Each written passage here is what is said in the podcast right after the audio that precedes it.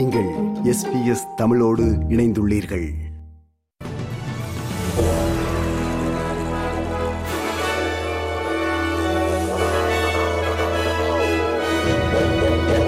நேர்களுக்கு வணக்கம். இன்று பிப்ரவரி மாதம் ஆறாம் தேதி செவ்வாய்க்கிழமை. எஸ்பிஎஸ் தமிழ் ஒலிபரப்பு வழங்கும் செய்திகள் வாசிப்பவர் குலசேகரம் சஞ்சயன். மன்னர் சார்ல்ஸ் கடந்த மாதம் மருத்துவமனையில் புரஸ்டேட் சிகிச்சை பெற்றார் என்ற செய்தியை நீங்கள் அறிந்திருப்பீர்கள். இது குறித்த விரிவான செய்தி எமது இணையதளத்தில் பதிவாகியுள்ளது மன்னர் சார்ல்ஸ் விரைவில் குணமடைய பிரதமர் ஆந்தனி அல்பனீசி வாழ்த்து தெரிவித்தார் Today, the thoughts of all Australians are with King Charles and his family. Uh, we wish him very much a speedy recovery. Uh, I will be sending a message to the palace this morning, and we hope uh, that uh, King Charles has a speedy recovery and a return uh, to his duties as soon as possible. இரண்டாயிரத்தி இருபத்தி நான்காம் ஆண்டிற்கான federal நாடாளுமன்ற அமர்வுகள் இன்று ஆரம்பிக்கின்றன. ஒவ்வொரு நாடாளுமன்ற ஆண்டின் தொடக்கத்திலும் தேவாலய சேவை நடைபெறும். அந்த வகையில் பெடரல் அரசியல்வாதிகள் கேன்பராவில் உள்ள செயின்ட் அண்ட்ரூஸ் பிரஸ்பெட்டேரியன் தேவாலயத்தில் பிரார்த்தனையில் கலந்து கொள்கிறார்கள்.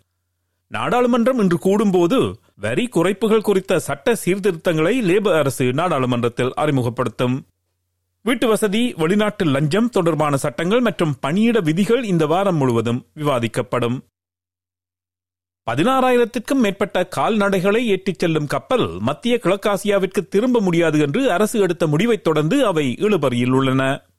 செங்கடலில் வர்த்தக கப்பல் பாதைகளுக்கு தடங்கள் ஏற்பட்டுள்ள பின்னணியில் மேற்கு ஆஸ்திரேலியாவிலிருந்து ஜனவரி ஐந்தாம் தேதி புறப்பட்ட எம் வி பஹிஜா கப்பல் திருப்பிவிடப்பட்டது.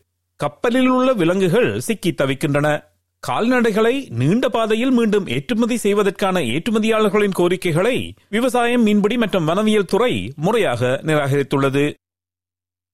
முன்னாள் பிரெஞ்சு வெளியுறவு அமைச்சர் கேத்ரின் கொலோனா தலைமையில் பாலஸ்தீனிய அகதிகளுக்கான ஐக்கிய நாடுகள் சபையின் முகாமைத்துவம் குறித்து ஒரு சுயாதீன மறு ஆய்வு செய்வதாக ஐநா அறிவித்துள்ளது. ஐநா சபையின் மேற்பார்வை சேவைகள் பணியகத்தின் தற்போதைய விசாரணையுடன் இந்த மறு ஆய்வு நடைபெறும் என்று ஐநா பொதுச் செயலாளர் அந்தோனியோ குத்ரஸ் கூறினார். ஆஸ்திரேலிய எழுத்தாளர் யாங் ஹென்ஜுனுக்கு இடைநிறுத்தப்பட்ட மரண தண்டனையை வழங்க சீன அதிகாரிகள் எடுத்துள்ள முடிவை கண்டிப்பதாக செனட் எதிர்க்கட்சித் தலைவர் சைமன் பெர்மிங்ஹாம் கூறினார். உளவு பார்த்த குற்றச்சாட்டில் டாக்டர் யங் ஹென்ஜுன் இரண்டாயிரத்தி பத்தொன்பதாம் ஆண்டில் சீனாவில் தடுத்து வைக்கப்பட்டார். அந்த குற்றச்சாட்டுகளை அவர் தொடர்ந்து மறுத்து வந்துள்ளார். இந்த தண்டனை இரண்டு ஆண்டுகளுக்கு பிறகு ஆயுள் தண்டனையாக மாற்றப்படலாம் என்று தனக்கு தெரிவிக்கப்பட்டதாக வெளியுறவு அமைச்சர் பெனி வாங் கூறினார். இத்துடன் எஸ்பிஎஸ் தமிழ் ஒலிபரப்பு வழங்கிய செய்திகள் நிறைவடைந்தன.